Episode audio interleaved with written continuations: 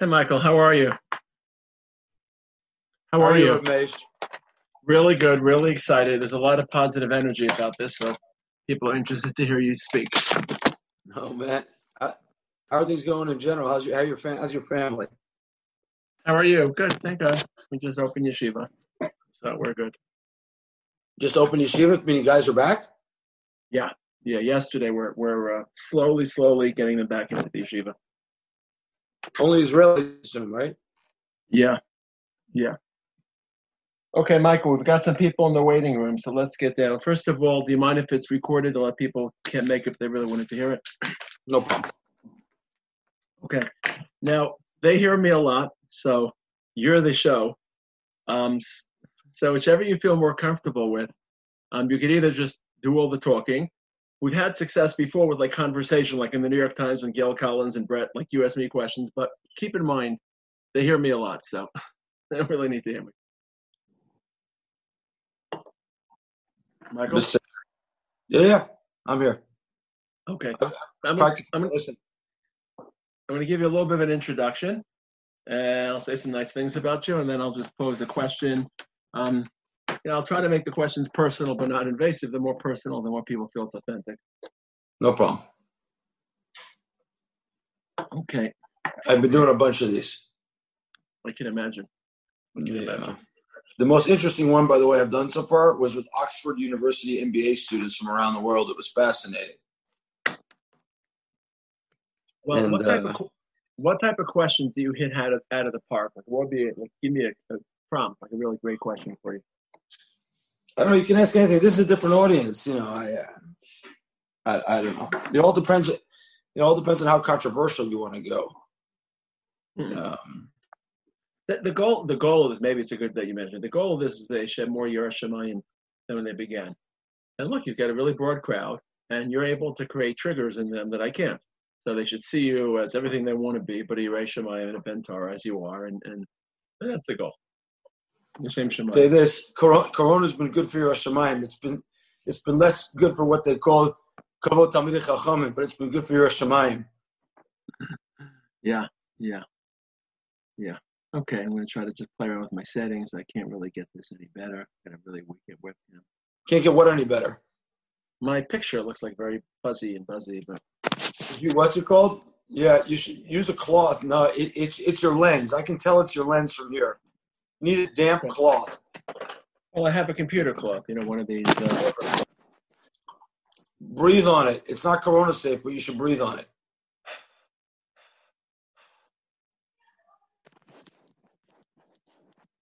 okay, a little better. Slightly. I think you're the only guy coming out of Corona with less gray hair. I went my friend. I wish. You just can't see it on the camera. What'd you say? You just can't see it on the camera. I made the giant Okay. mistake of attempting to give myself a haircut before the Omer. It didn't go very well.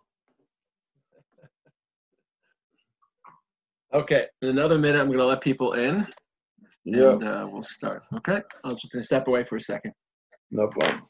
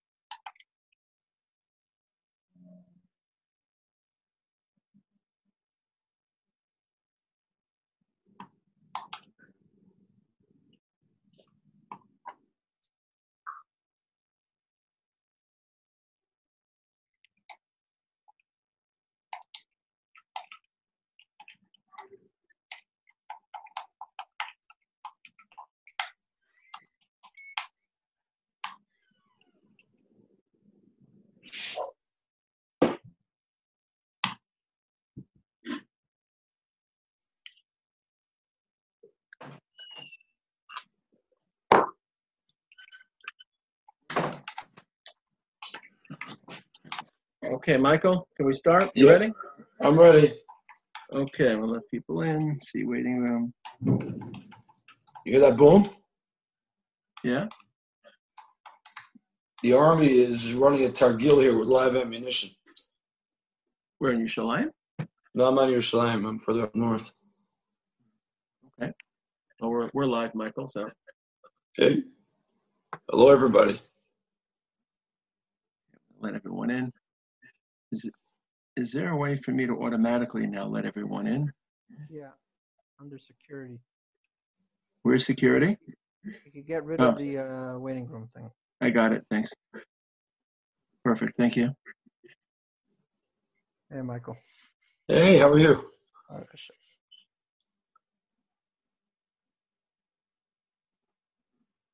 Okay. Okay, we'll just wait another minute, let people join us, and uh, we'll start.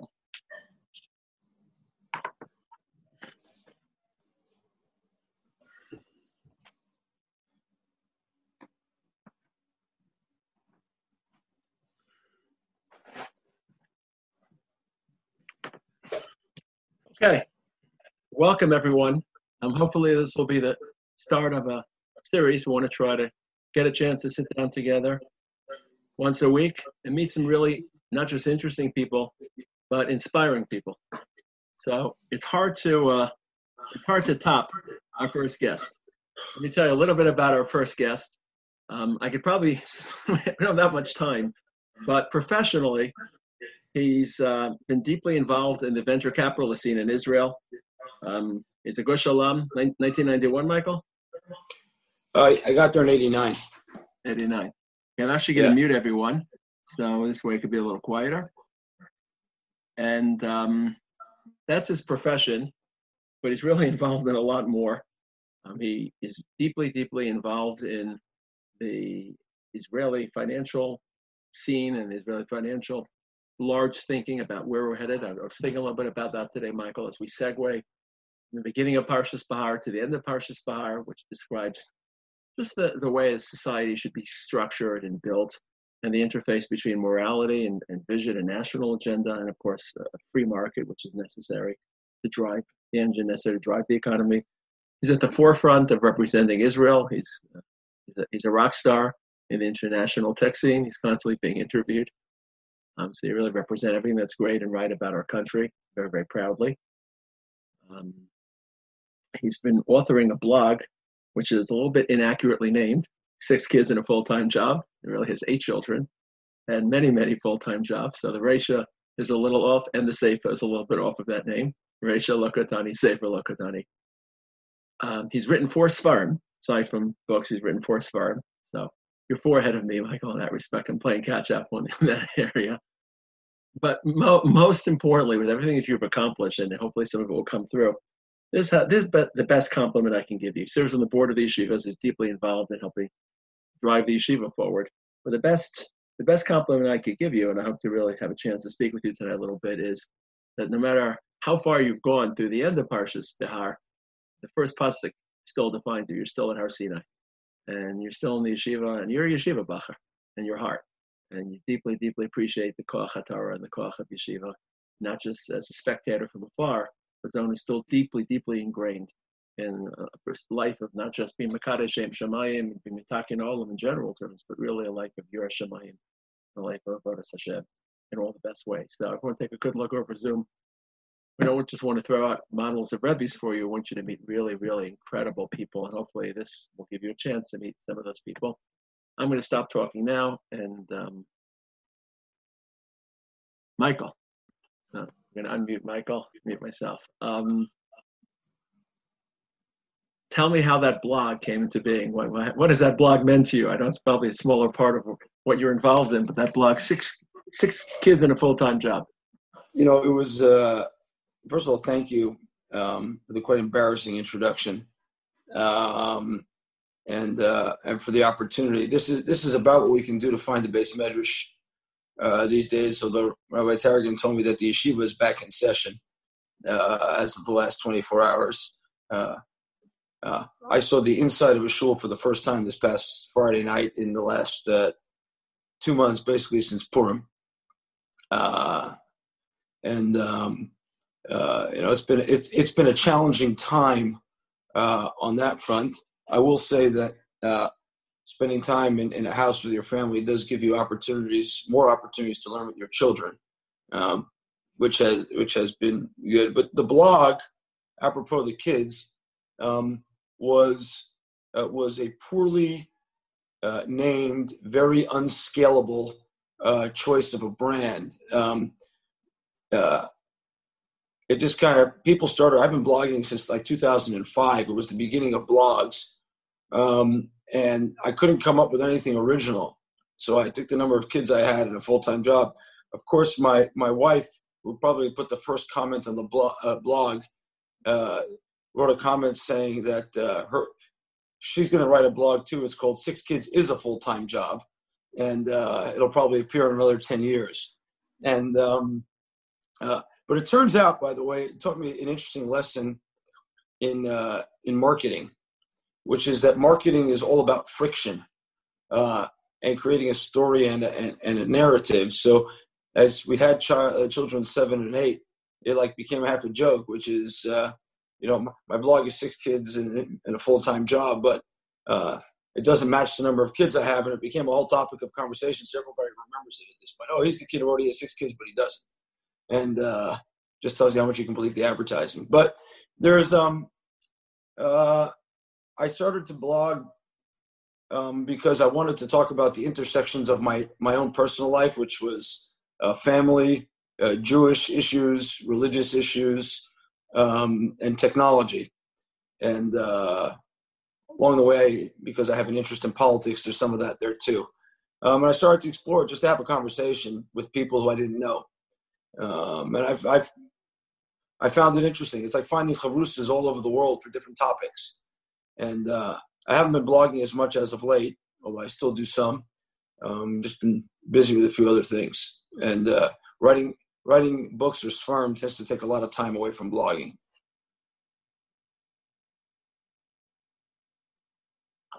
You're on mute. How do you find the time to write Svarim when you're traveling the world and, and, involved in so many areas, professionally, personally? Like, what is the time? Where do you steal the time? The worst thing about Corona, the worst for me, aside from the obvious health and human tolls, is that I don't have time on the planes anymore to write my swarm. Uh, you know, I would travel every three or four weeks, and that time was golden for for spending four and five hours straight uh, to be able to write. And uh, um, so I still write in the morning. I'm, I'm actually right now editing Chukosai, uh, in the next volume of the series on the economics and the Torah. Um, and so, please God, Vayikra will come out next year, but it's been harder to get through it uh, and keep writing. And I'm, I'm, working on the English translation at the same time, and uh, it's been harder. But in general, um, one of the things I learned from Rav Aharon Lichtenstein is uh, start early in the morning and uh, and set a time. Uh, I once heard him say that Kovia itim la Torah. People think it's about the Torah. It's really about you. If you're not Kovia the itim for yourself and put it in your schedule, you just won't get to it. And so I tend to do it first thing in the morning so it doesn't get bounced. And I'm in general an early riser, so so I start then before the day catches up. There's a, a legendary story, Michael, about you and Rav Amital. Do you know which one I'm referring to?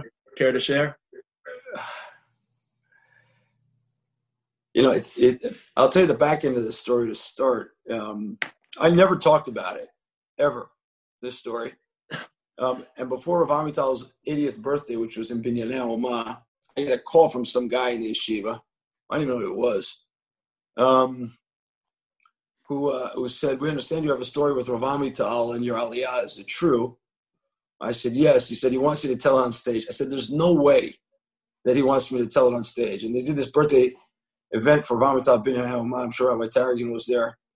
Uh, there were a couple thousand people, and I was landing from the U.S. that morning, that Friday morning. I told them, no, no, no, and the city insists. And um, and I agreed. I landed. I went straight to Binyanei Oma uh, in the morning. Uh, and um, anyway, the story goes roughly as follows. And people knew the story. They just, I don't think, knew it was me. Uh, that uh, when I was in yeshiva, it was right after the first Gulf War. Um, so I guess it was 1991, right after Purim, 1991. And uh, you know, to be honest, I had not thought seriously about making Aliyah at that point, but I asked Rav Amital in what was it, somewhat of a press conference. There were 15 people. I actually just heard from a friend of mine from my time in yeshiva that he was in the room and remembers being there.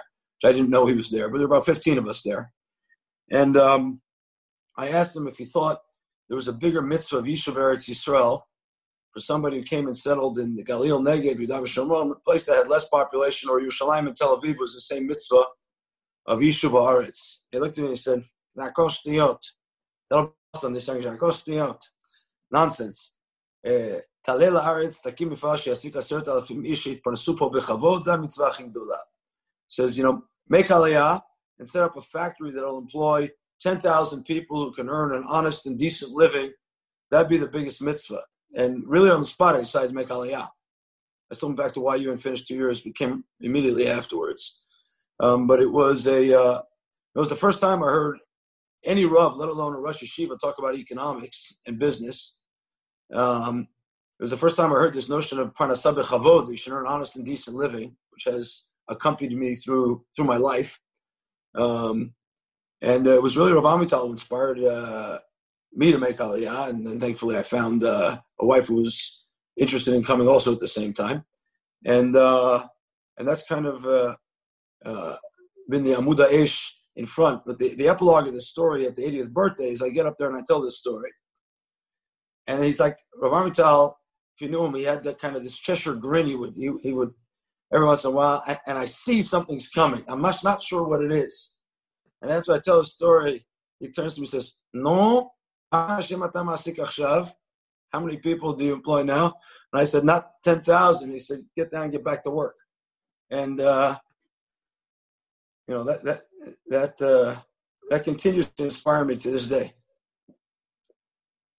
I'm actually thankful to the guy who called me to do it because it freed me to tell the story more often. And Rav Amital deserves uh, uh, a huge amount of the recognition and, and, and, credit for everything. I dedicated my first sefer to Rav Amital. Michael, tell us a little bit where this is landing, this whole economic situation. That, You know, part two, the crisis. Part one is obviously the medical issue, and um, different countries are trying to get a handle of that, different waves. But everyone knows there's this tsunami, economic tsunami looming. And I'm, I'm interested not just in your perspective as an economist, because I think there are economists all over that could offer perspective, and no one really knows. But in particular, where the state of Israel, what, what's going to be Israeli? What, what do you see on their rising? Because we're all trying to manage the situation as human beings facing a worldwide crisis, but also we feel as if, as Jews in Israel, is that is that something you're because I know you, you just interviewed this weekend in, in Yediot or Ynet that just had you on the front cover. I'm sure it's nothing new, but tell us where where you think this is all landing economically in the state of Israel, international affairs. All right, um, this will be a bit of a long answer. Uh, the first disclaimer is I'm not an economist. Um, uh, I'm a practitioner uh, in the economy. Um, uh, but let, let me perhaps start with the framework of how I think about this, because I actually think um, for any Ben Torah, anyone with an neshama, this is actually a very important uh, distinction. Um, there, there's a there's a very big difference uh, in the world of economy and business um, between risk and uncertainty. Most people conflate those two terms, but they are not the same. Most people say, oh, it's uncertain times, it's risky. No, no, no. It's uncertain times, so it's uncertain. Um, this is not like a brisker hakira, or maybe it is a brisker hakira. It is, it is fundamental to understanding complex systems. Um, and economics in the world are complex systems. Um, uh, I've often said uh, in in different contexts, but but it's highly relevant. Uh, that I always find it dubious. Uh, people who say uh, they know for hundred percent certainty that there is a God. Well, if you know, you can't believe. There must be an element of uncertainty, and therefore, for example, Avram I once talked to Rav Lichtenstein about this at length. Um, uh, we all live with uncertainty, and one of the advantages of being a, a Adam Ma'amin with Yiras Shamayim is that it is faith and belief in an uncertain world that gives us guidance. And I think the world we're in now of Corona is is particularly uh, um, uncertain. Um, and now I'm going to dive into the economic difference. Risk is quantifiable, means I can measure I can measure risk.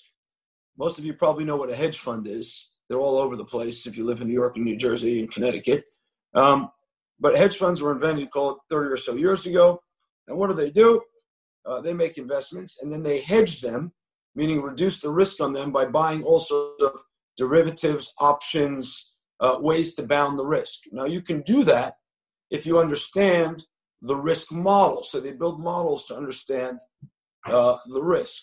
And you have one and two and three standard deviations from the mean, which lets you bound the risk. So I will buy uh, a set of, of, of uh, risk breakers at various standard deviations of risk away from, from the mean. Um, that is what you do when you are managing risk. Um, uncertainty uh, breaks all models and is not about risk management. It's actually the opposite. It's the ability to live um, and invest uh, into completely uncertain environments. Um, to take this at its extreme, we have no ability to predict the future, none. Um, we have no idea where this is all taking us, this corona. It's broken all the models. The US has not seen, for example, this level of unemployment since the Great Depression. And if you want to know why the market gapped down so quickly, is because in uncertainty, people run to cash. Now, uncertainty, I don't know if we lost Rabbi Taragin, but um, in uncertainty, um, you react differently than you react in risk situations. In, in risk situations, like I said, you bound the risk, you buy protection. You cannot buy protection in uncertainty you can live with resilience. And those two things are very different. So, what do people do? In uncertain economic situations, if you want to have resilience, the one thing, first thing you need to do is survive. You need to survive economically. So, if you're an investor, you need to make, you need to make sure you have money to invest and that not all your companies or investments are wiped out. That's number one. Number two is you need to be searching for opportunity into this uncertainty and therefore you need almost an iron stomach, a belief for n, meaning infinite number of potential outcomes. Um, I often uh, say, in the name of my partner, Benchmark Bruce Dunlevie, he's a very wise man. He used to say that the venture capital business, which is the business I spend my day job in, is if this goes right, and this goes right, and this goes right, and this goes right, and that goes right, and that goes right, then you have a very big outcome. And each of those portals is about 2%. When you multiply 2% times 5 and 6 and 7 and 8 times, you get to a very small number. Um, and uh, that's why, for example, in the venture capital business that I live in, um, just data released by Correlation Ventures. Um, in 21,000 investments made between 2004 and uh, in 2014, if my memory serves me correctly, uh, less than 50, I think that was 44, made more than 50 times their money, 65% lost money. 65% of all those investments lost money. Um, it's a huge number.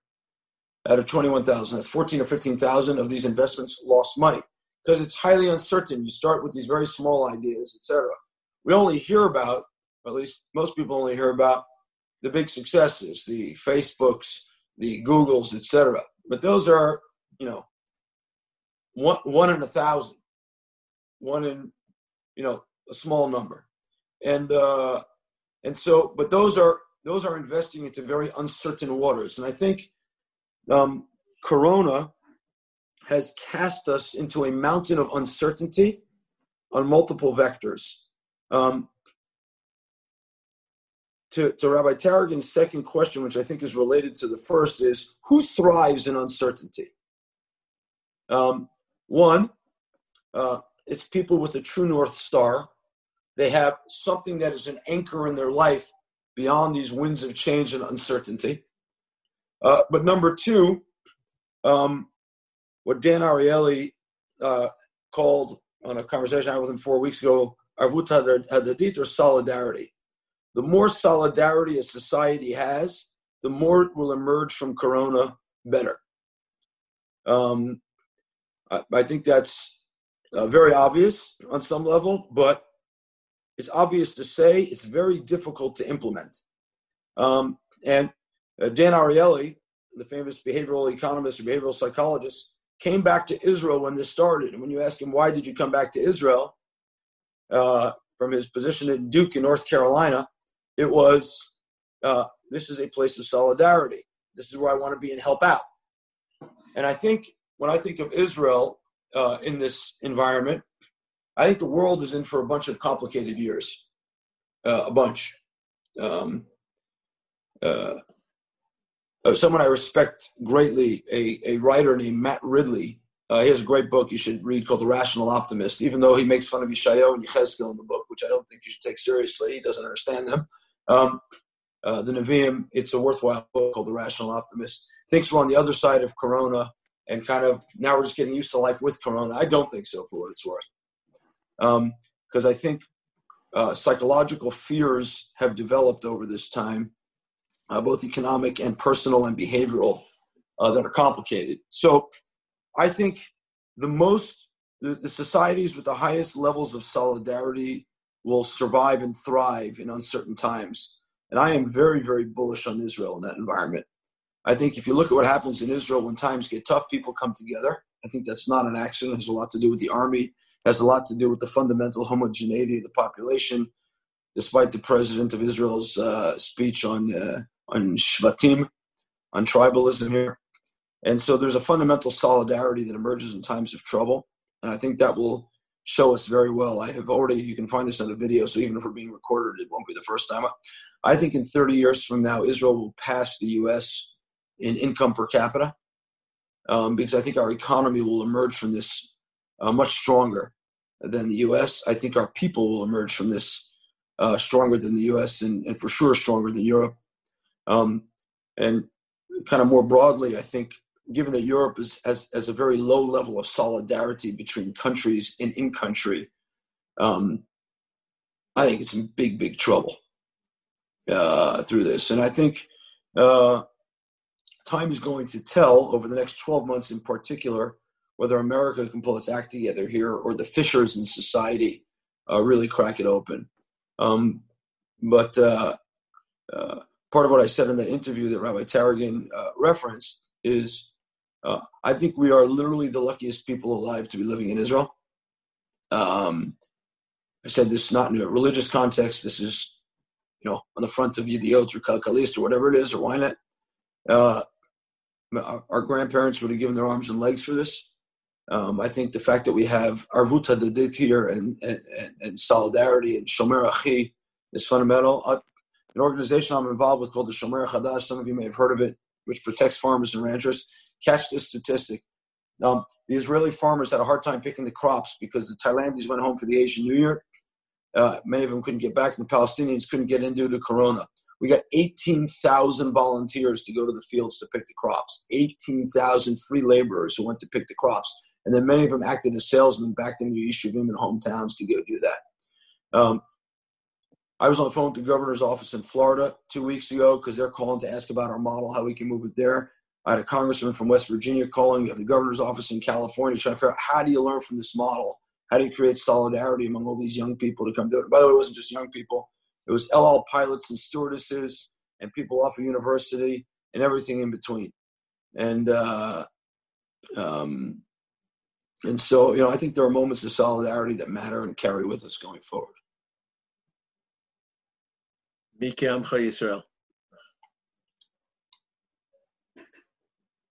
Shalom. I, mean, I'm sure you spend your life being Makadeh Shem Shemayim, and so much of it is because you're not situated in the beis medrash. I said you really have the neshama of yeshiva bacher, but uh, you, you circulate in a very different world. What was that moment that you came into contact with someone who just was so far from your world, and you were really able to turn him? Was it about the children? What is it about Israel? Was it about religion? Was it about the combination? Is there like one moment you meet so many different people, and obviously you leave a lasting impact on them? Is there something that just comes to you right away, like wow? With all due humility, I realize Makadosh Shem Shemayim here in a way that I could never would have dreamed of. Um,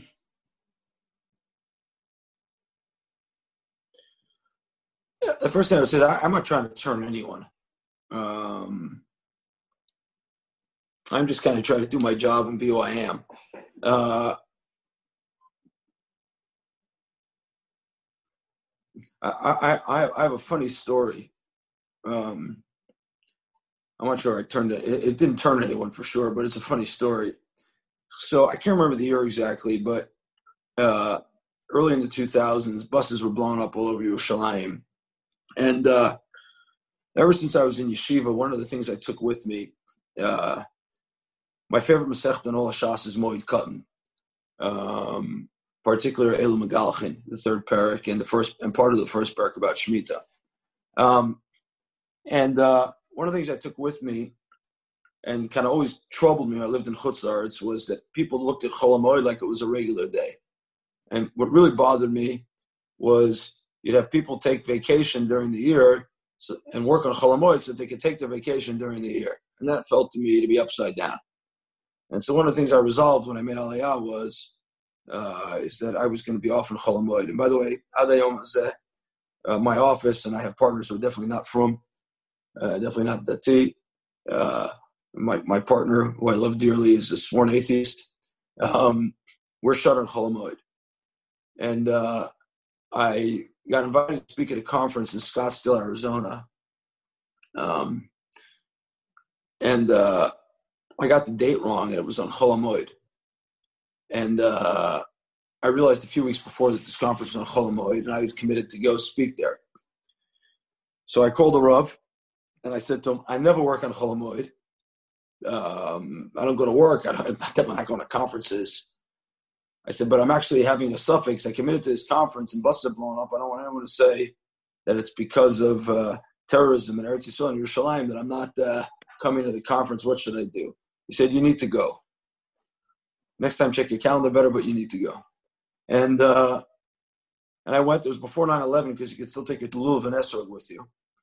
And the guy who worked for me at the time brought me from his father uh, lived in Australia, a balsa wood case uh, for my lulav. And it had nothing to do with this trip. He just brought it to me as a present right before Yantif. I said, this is like Misha Mayim, that my balsa wood case turned up. And uh, uh, I was so angry at myself that I had done this that I resolved that even though I was a Yotza Derech, I wouldn't eat outside of a sukkah, uh, a mazonos or anything like that. And uh, so two things happened. I took my lulav and esrog with me all the way to Scottsdale, Arizona. Uh, I was on the ground, by the way, in Scottsdale, Arizona for like 26 hours to do this conference and then came back. And uh, anyway, I called the kosher place in Scottsdale, Arizona. For anyone's from Arizona, there was a place called Cactus Kosher, or may or may not still be there. And I had them, they were closing early. I had them leave a bag of food outside the door for me. And I asked them if there was a sukkah around. They told me one of the strip malls. I went to the conference. I shook a bunch of hands. 9.30 at night, I go out to find the sukkah in a strip mall in the dark, and I find the sukkah. Looked reasonable. Uh, that it was okay, and I sit down to eat my sandwich I hadn't eaten in a long time uh, in the sukkah. And I hear some rustling after about 10 minutes in there. All of a sudden, some guy peeks in and goes, Who are you? And I said, My, my name is Michael. Is it, okay to be here? And he said, Where are you from? I said, Jerusalem. And he said, Jerusalem? Are you kidding me? He said, no. And he goes, David, come over here. There's a guy here from Jerusalem. And these two guys in overalls and beards walked into the sukkah and talked to me about what's going on in Yerushalayim. So I don't know what time of night, but it was late. And then the next morning, I'm staying in Scottsdale. I get up to go to shul in Phoenix, which is about a 20 minute drive, 25 minute drive. I go there. They got a sukkah outside the shul. I come back.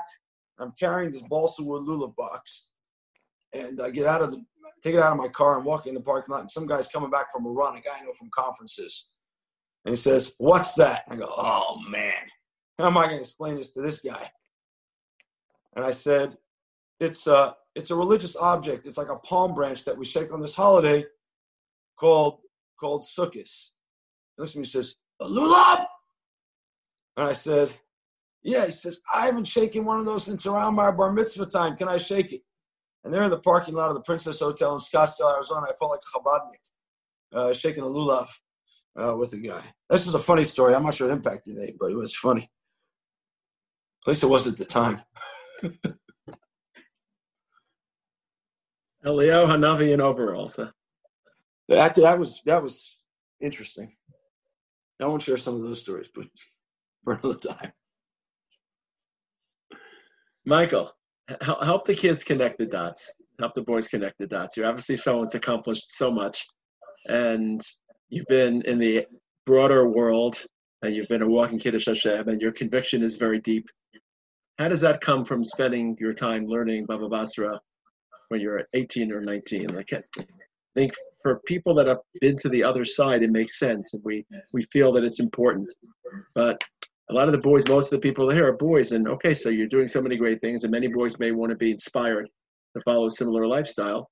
So maybe we, they should start now studying economics and meeting people and getting lulavs and like we, connect the dots between sitting in the beis medrash when you're 18, 19, 20, and deeply, deeply immersed in the world of Reb Chaim and the Rambam and Tanakh and and davening, and, and then how does it all then bleed into the broader world? Um, well, that's a complicated question. Uh, I'll start with something today. I, I was on the phone with uh, uh, the amazing guy who edits my uh, my Svarim on Tanakh and economics. I think he's a neighbor of yours, Rabbi Taragin, Amit Miskav. And he was Rebbe in the Shiva for a while, I think. And um, uh, we were actually talking exactly about this nexus of Brisker Torah. Uh, he was saying versus the approach I was taking to Dine Ona, Ribis, and uh, uh, and um, and uh, Bate Arechoma. And um, I have a long piece coming in uh, in the next volume on uh, the fundamentals of of Ona and creating uh, economic growth and just societies. And um, uh, what he was saying was, uh, when, when, you when you learn Bava Metzia, Bava Basra, Bava Kama uh, in yeshiva, um, particularly in the Gush, so you're very focused on the intellectual framework, on what makes the law tick and the hishtalshalut uh, of the different approaches uh, to it. And without uh, one, the theoretical framework, and two, the belief and understanding that all of this emerges from Torah Moshe Sinai, um, you cannot uh, actually approach it from a real world perspective. Now, you may uh, come to a conclusion, like when I learned Bava Metzia today, I went back and learned Eizehu Neshech after a bunch of years uh, being out in the business world. And I learned Eizehu Neshech entirely differently than I learned it with Rabbi Blumenzweig and uh, Rabbi Danny Wolf. Entirely differently um, at the time. Rabbi Blumenzweig was a Rebbe in the Gush at the time before he was the Rosh in Yerucham. Um, but without having learned it in yeshiva and stretched the set of possibilities and done it from a place uh, of uh, lishma of Torah Moshe Sinai, it would have had a far less lasting impact on one's personality uh, than it did when you do it in reverse order from the business world back. And I think one of the uh, uh, I was telling this I was telling this story today to somebody. Uh, one of the interesting questions in, in, in life is is Rav used to call it uh, the uh, the mix between uh, conservatism and innovation. Uh, I would say I would call it a little differently. Uh, the the balance between deep roots and high branches, and uh, and things that want to bust out. And I think you know, during the time in yeshiva, one needs to understand a bunch of things. One is that Torah is all encompassing. It really truly encompasses all parts of life. And that's why uh, there's Bava Basra, Bava Kama, and Bava Metzia, because that actually is real life. Most people go to work all day and they got damages and they got lawsuits and they've got uh, real estate. That's real life. And Torah is what to say about real life. And in Kiddushin and Gittin, uh, Kiddushin is thankfully real life, and Gittin, unfortunately, is also real life. And uh, the Torah has what to say about that. And it's important to get that foundation uh, when you're there. And then as you walk through life, you go, oh, uh, machlif para bachamor, right? Today is sharing privacy information on the internet in exchange for advertisements, right? But you've got a framework. And it's not just a framework. It's not like silly. Machlif para bachamor is privacy, know, in exchange for ads on the internet. My data in exchange for your ads uh, on the internet. But you go back and say, okay, what were Chazal thinking about? I'll give you an example from the thing I was dealing with today. Um, uh, the psukim by Onah uh, start v'chisim kerumim karla misecha o kanomi ala misecha al right? Which is a generic or general statement about people shouldn't cheat when they're buying and selling things. Um, and then the Torah goes on, uh, and starts talking about what looks like karkos. And this leads to a a uh, giant discussion, uh, both in Chazal and the Rishonim and the Ramban al Torah, about whether or not this applies to karkos. Uh, obviously, in the Mishnah it says no, and on the karkos. The Ramban points out that the Psukim sound like they only talk about karkos. Okay, very nice. But what is the sort of the din of onah? Why do the Roman? Why does Roman law also deal with onah.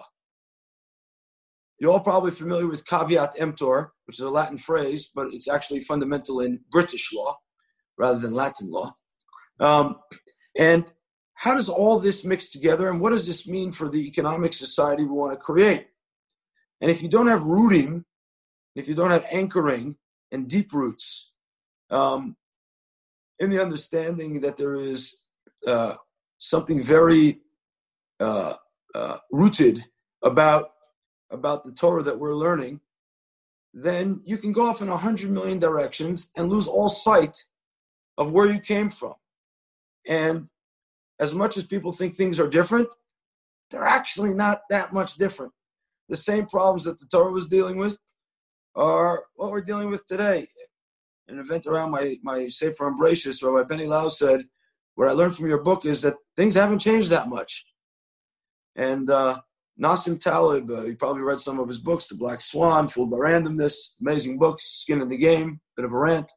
Um, is uh, he describes something called the Lindy effect. The Lindy was a deli in New York that somehow never seemed to close down despite every economic crisis. I don't know what's going on now. Um, and the Lindy rule, you can read about it on Wikipedia. The Lindy effect is uh, something that's been around for a long time, you can predict how far it'll be into the future by how long it's been around now, until now.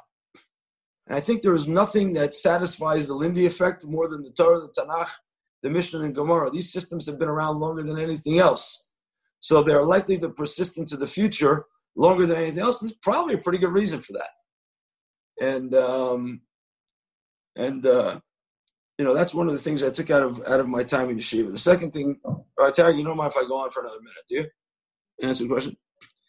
The the other thing is, um, I can't remember a period in my life where I was challenged uh, to really figure out who I was as much as that time in yeshiva.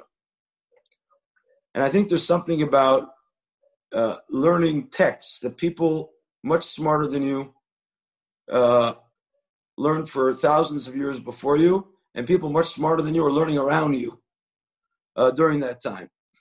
And asking questions, asking your chavrusa questions, asking yourself questions, asking your rabbeim questions. It's a time that through content uh, that is rich, through content that is complex, uh, you know, you can you can you can figure out uh, who you are. Um, I Taragin shared this story before. It's it's parallel to the Rav Amital story that I told before, this is perhaps the most important lesson I ever learned. Early in my time in yeshiva, I, all I wanted to do was find somebody to talk to Rav Aharon Lichtenstein about. And uh, Uh, as Rav Bazak wrote not long ago, uh, there's nobody whose heart didn't skip a beat when they went over to ask Rav Aaron a question because he had a feeling you're mivatal him from whatever he was doing, and what you said couldn't be that important. Anyway, uh, there's a lot before the days where you could just copy music by dragging a file onto your MP3 player or onto your iPhone. And uh, they had these things called double cassette recorders. You had two cassettes in the thing, and you copied music from a cassette you borrowed from your friend, and you put it on a blank cassette player. And I went to go ask Rav Aaron if he thought that was mutter to do. And uh, and he told me, he says, You bought it. If you bought it, you made a kinyan. If you made a kinyan, they can't tell you what to do. But you're not going to get a medal for Kedoshim tihyu. You know, his point was the Ramban and Kedoshim tihyu, Shoy Novel Brishus Torah. And uh, it had an enormous impact on me. Enormous, that one thing. And those exchanges, those little exchanges, alongside Baba and Ramban al Torah, and the Rambam, the Rambam Hilchos Deos, and uh, Baba Basra, what you're learning right now. Uh, You know, these, these are times you explore who you really are, what really matters.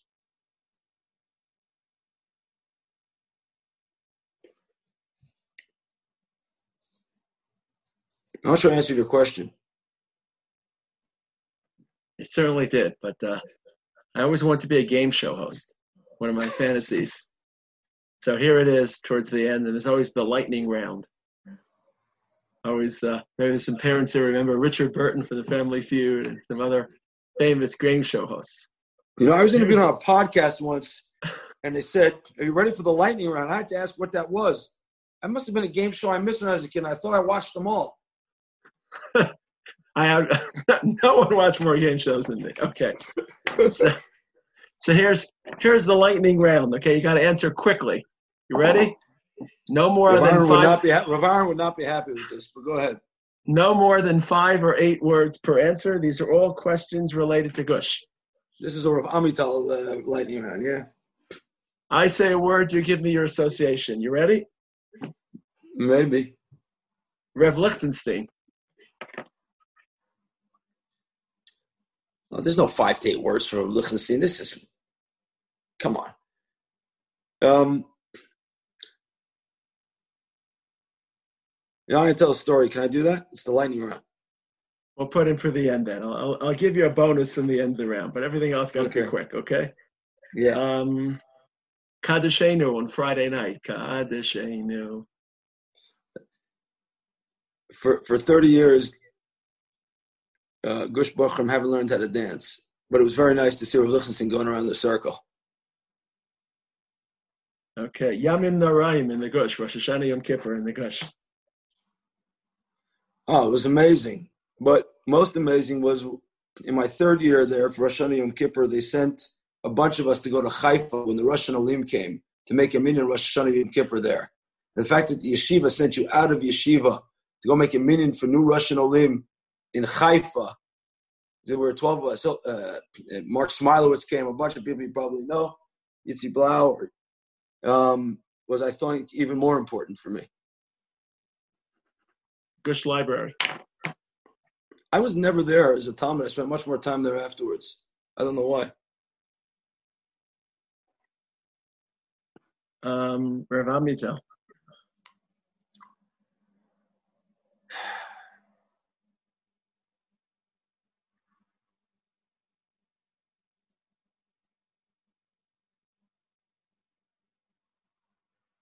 It's relevant to today. Rav Amital was a rock during the Gulf War. Someone who had survived the Holocaust and had many, many, many questions was, I think, a paragon of uh, of both emuna uh, and steadfastness during uncertain times. And I got to watch him during the Gulf War, and I think that's highly relevant for today. Just a paragon of emuna complex emuna, not emuna pshuta, in my view at least. Safer you're taking with you to a desert island.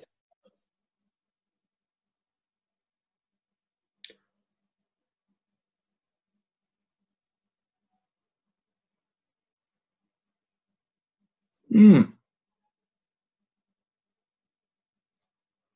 How long am I stranded? Um,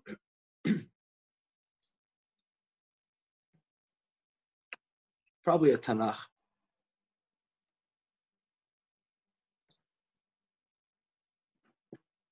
But I'm reading a 640 page paper right now called Malachim Ben Amudim. Maybe you've seen it from Michael Abraham. It's pretty interesting. It'll probably take me the whole desert island to finish it. You know, you don't want to bore the the fish. Okay. It's pretty interesting. The Gush beis medrash, the actual structure. Oh, I miss it. I just miss sitting there. What about I it? go back. What? What about what do you miss the most? The people, the environment, the energy. I, I just miss being in it. When I go back, I feel like I'm at home again. It's funny. I'm almost 49 years old. I go back, I feel like I'm at home again. I haven't been a bucker there for over 30 years, I think. Right? How long is it? No, less. 28. The Gush I go back for campus. so go ahead. Oh, I, I, don't, I don't. The Gush campus. The broader campus. And Rav Bick coming down and give us elbows when we played basketball down there.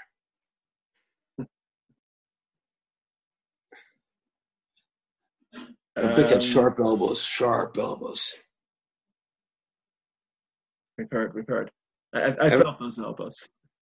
And Rabbi Danny Wolf was a dirty ball player.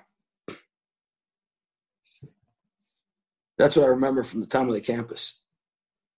It was always beautiful. It's more beautiful now. Gush Etzion area, not the campus, but just yeshiva being in, in the Gush, the broader Gush. You know, when I was there was the Intifada, as you remember. So we didn't get out as much, I think, as people First- do today. And and it was uh the first Intifada. And uh no, I primarily remember having to travel through Dahesha anytime I went to Yerushalayim, which was really good for Limud Torah because you just didn't leave. And uh um but I don't remember going anywhere else, candidly. I stayed in a lot. Like you have out Shabbosim now. It's ridiculous. Who ever heard of such a thing? Wait a second. There's some boys who are planning to come next year, so maybe maybe be careful about uh, how candid you are. In my second year, I stayed in all but four Shabboses. It was the best thing ever. Don't leave. And, and you, you were we, we actually had a nickname for you because you left for four Shabbos. We called you behind your back the slacker.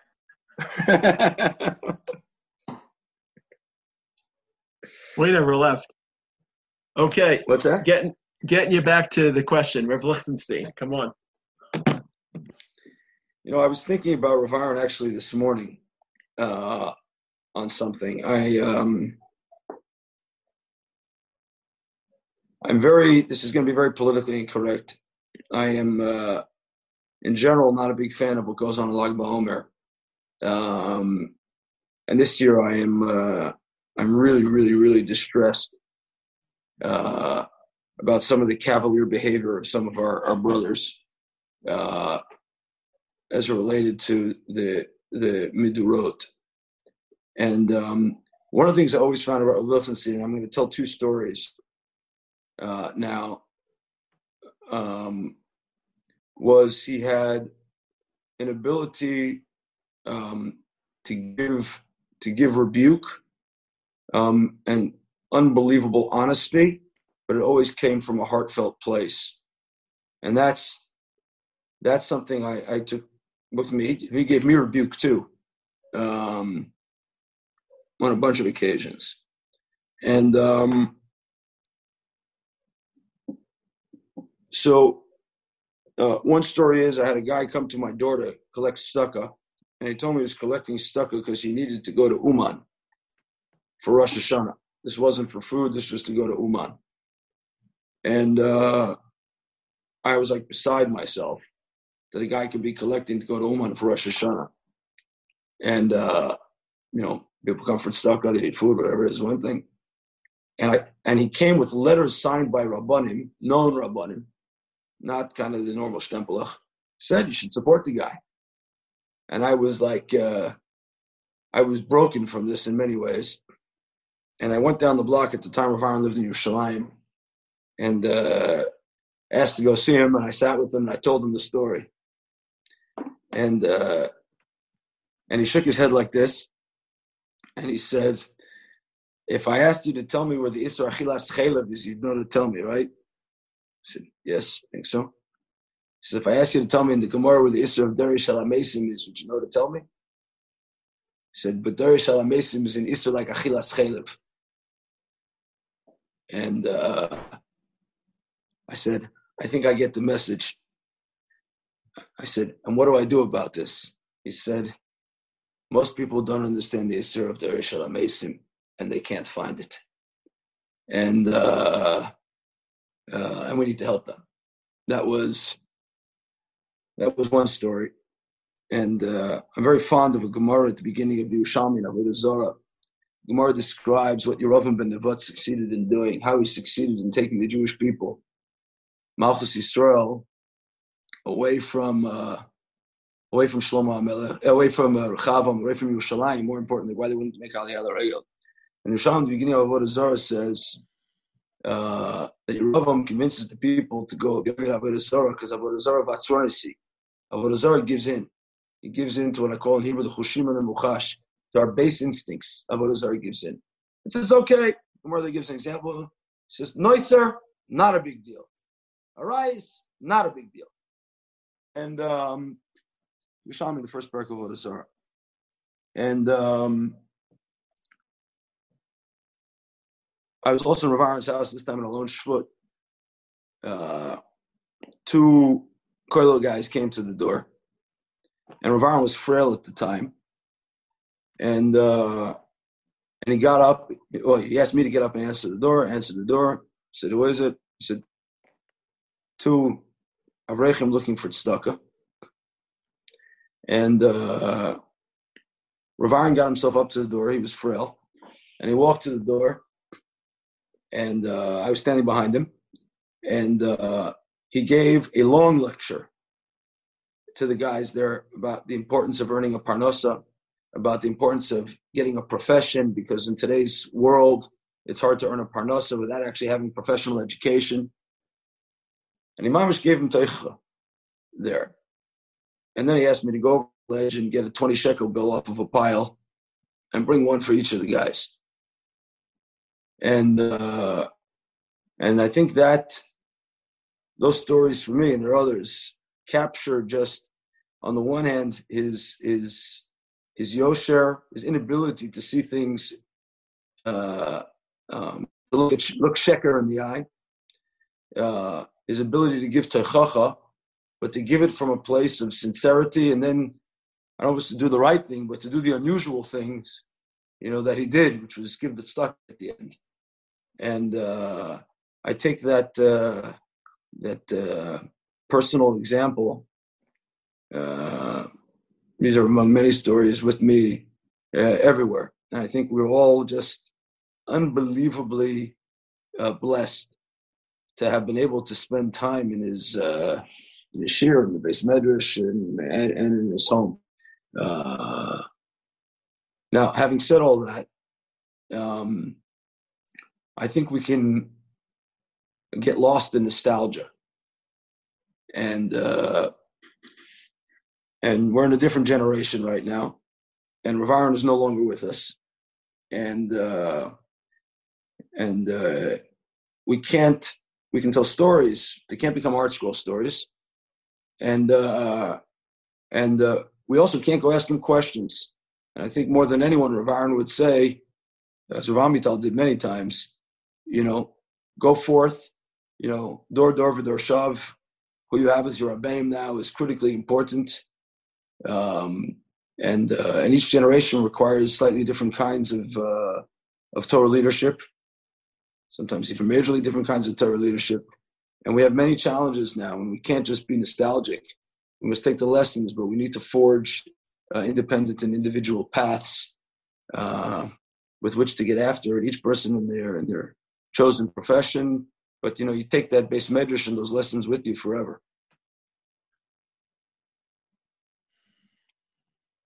I know that wasn't a lightning answer.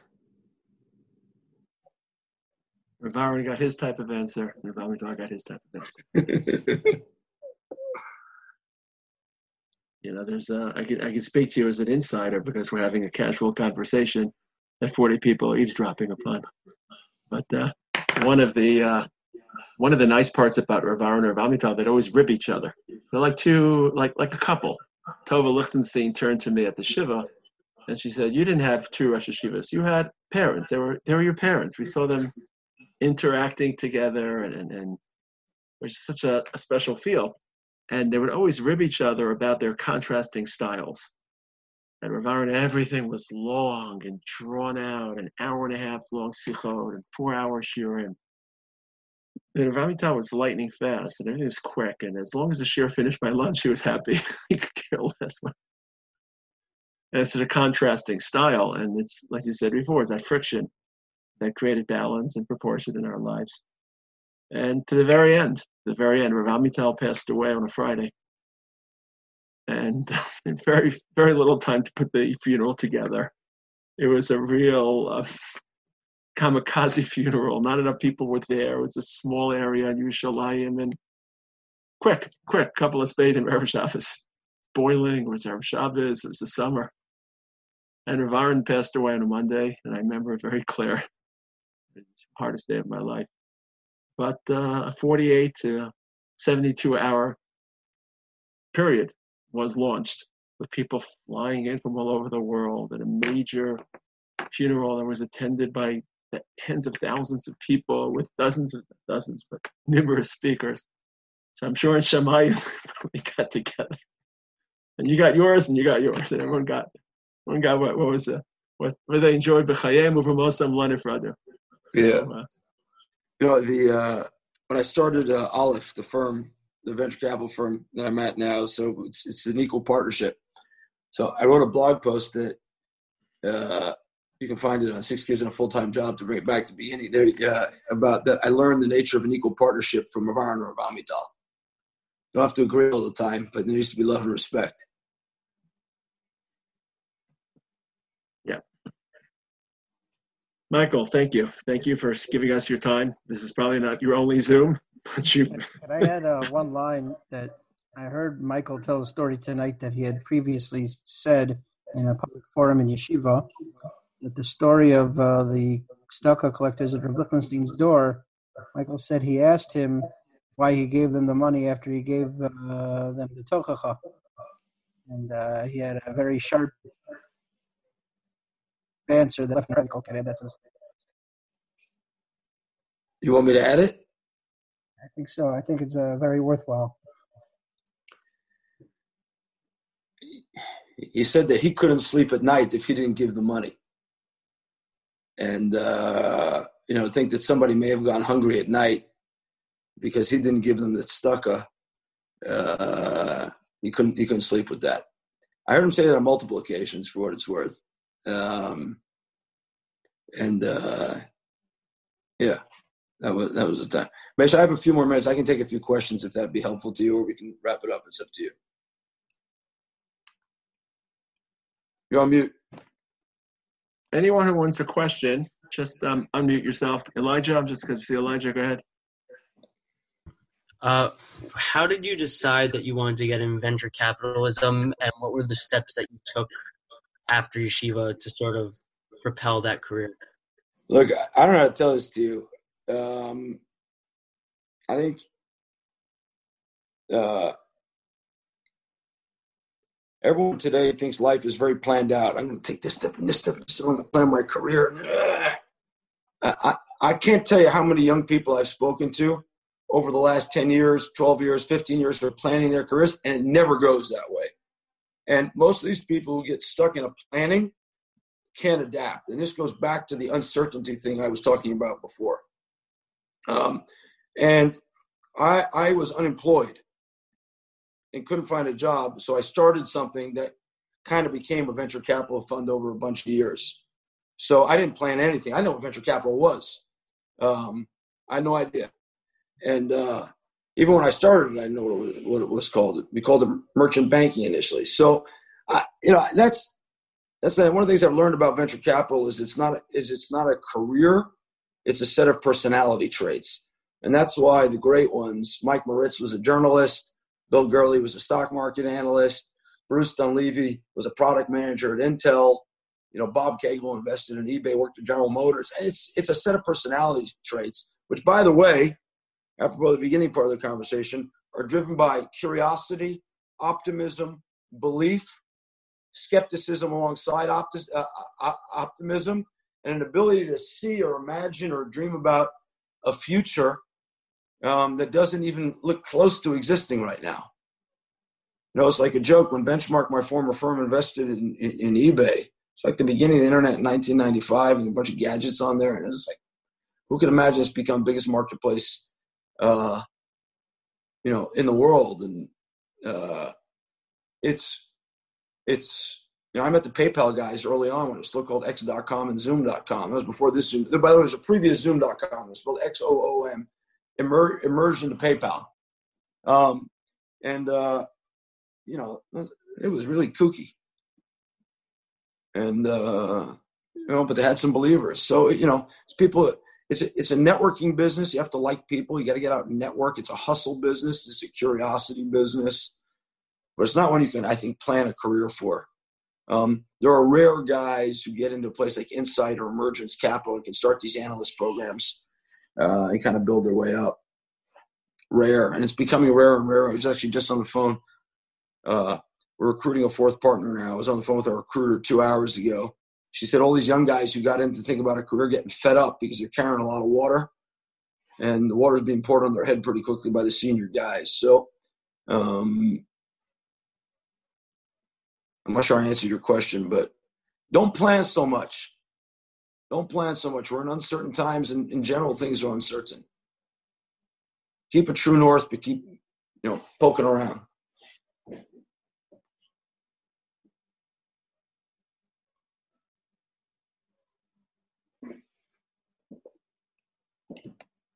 And be curious. Keep reading, learning, reading, learning, reading, learning, reading. Not articles, books. We read articles and memes and posts nonsense. You need to read books. If you can't finish a book, you can't finish anything. Any any suggestions? I have a long list of suggestions of books. Top You three. want it? Yeah. Okay. Have you read The Halachic Man yet? No. You need to. That's number one. Uh, have you read Leaves of Faith yet? No. Number two. Have you read Fooled by Randomness? No. Have you read Good to Great? No. Well, you got a lot of catching up to do. Have you read The Black Swan? No. Have you read The Rational Optimist? No. Mesilas Yesharim? No, just kidding. Um, I have read the, that. What? I have. You've, you've read that. Um, I, I would highly recommend both Thinking Fast and Slow by Daniel Kahneman and the book Michael Lewis wrote on these two guys called The I read that one. I read Good that one. one. Just finished that one. Yeah. You should read Predictably Irrational by Dan Ariely. Also, Why People Don't Tell the Truth by Dan Ariely. Uh, any book you can read of Michael Mauboussin, he's professor of finance at Columbia, but he, he, he, he, he teases apart luck and skill in a very effective way. Um, the guy is, is, is a genius, um, and he's, he's a very accessible uh, uh, writer. I think I said The Rational Optimist by by Matt Ridley. Um, there's a really interesting book that just came out by Dr. Eric Topol. I highly recommend it. Uh, I can't remember its name right now. The Future is Asian by Parag Khanna. He's not Jewish. He's he, he's Indian. Now, um, we, we, we've got another. I got a whole nother set here um, that I highly recommend uh, uh, reading as well, which is in a whole different uh, uh, category of uh, of books. If you haven't read the Ramban al Torah Keseder, you need to read it. You need to learn the Ramban al Torah Keseder, not you know a here, a there. He has a real philosophy of the world um, that is worth digging into. Um, the second thing I, I, I highly recommend is um, if you're a, a rationalist but are interested in the in the in the meeting between Torah and the real world, the Abarbanel, particularly on Sefer Dvarim, is, is, is a gold mine. Um, and make sure you read his Akdama to Sefer Dvarim because it's critically important to understand what happened in 1492 when all the Jews in Spain felt very safe, and it turned out it wasn't. The Akdama, the Abarbanel Sefer Dvarim, is a monument. Um, uh, and then read them through in Sefer Dvarim, particularly on Veschanan, uh, Eikev, and Shoftim. Um, those are pretty fundamental for some entertainment. You can go back and read about the Makos, Sambeira, and Bo. Because um, he'll sound like an Apikoros, but he's not. Um, it's actually very brilliant, particularly for today's Corona times. Um, my wife is fond of uh, quoting a Czech, uh, a Czech intellectual who said that the Makos could have happened by by nature. And the Barbanel, by the way, says the same thing except for one thing. He says, you know, causing all these things to happen in nature in you know consecutively and triggering the events requires some intervention um, and, uh, and and couldn't be uh, happenstance uh, in that regard um, uh, other sfarim i'm not in a place where i have all my sfarim right now oh you know what i've really enjoyed Rav Amnon Bazak's two sfarim one called Nitzchuni Banai is the most recent one and Ad Hayom Hazeh's previous one. Fantastic. Um, and if you're not going to learn all Shas in the next uh, couple of years, there's a couple of shortcuts, at least on Agadatas. You can read of Benny Lau's Chachamim books, but those are quick reads, uh, wonderful reads, but quick reads. Um, I think Rav Benny Lau's, by the way, book on Yirmiyahu Novi is fantastic um, and highly relevant for today as well, for the political upheavals we're going through in the world today. Uh, highly recommend this book on Yirmiyahu. I think it's out in English as well, if the Hebrew is too difficult. Um, well, I can go on. You're scaring them, Michael. You're scaring them. You're scaring them. Right, Target. I'll tell you a funny story in relation to this. Uh, it's it's actually a funny story in two parts. So when I was in yeshiva, in my second year in Kayetzman, the Rav, Lichtenstein decides that they're going to do this thing called Bekias in Kayetzman. And uh, we're learning uh, Bava Metzia. This is my first year. I don't remember anymore. And uh, and he said we're going to be doing Bekis. And he, got up and described what Bekis was. Gemara Rashi Tosfos. Of course, the Ramban and the Ritva and the Rashba and the Rif and the Rosh and the Rambam. Of course. And then we go on to the next sugya. And uh, and uh, many years later, when I went to him, uh, it was two cycles ago on the Daf Yomi, I went and asked if I should learn Daf Yomi. And he kind of walked him home from the Shtiblach in Yerushalayim one day. And he said to me, uh, looked at me like this and like this, and he says, you know, everyone should see all the Shas at one point in their life. And uh, I said, so, so should I do it? He said, everyone should see Shas, you know, at least one time in their life. And I walked away thinking that maybe I should do the Daf Yomi, but maybe my conception of the Daf Yomi wasn't his conception of the Daf Yomi. And his included the Ramban, the Ritva, the Rosh, the Ra, and everybody in between. So. Michael, thank you. Thank sure. You for your time. Thank you for sharing your wisdom, your conviction. Guys, come back here. Your principles. Come back. Get over. Get over here. This is where it's at, guys. Mirz Hashem. They're all coming back home, guys. Yeshiva's open. Those of you who've left, we're going to see you back soon, Mirz Hashem. Those of you who are coming next year, put your seatbelts on. You've met a lot of people. Thank you again, Michael. Thank you, Rabbi Taragin. Lila Tov. And this will be recorded and posted um, on the Yeshiva's various uh, social media.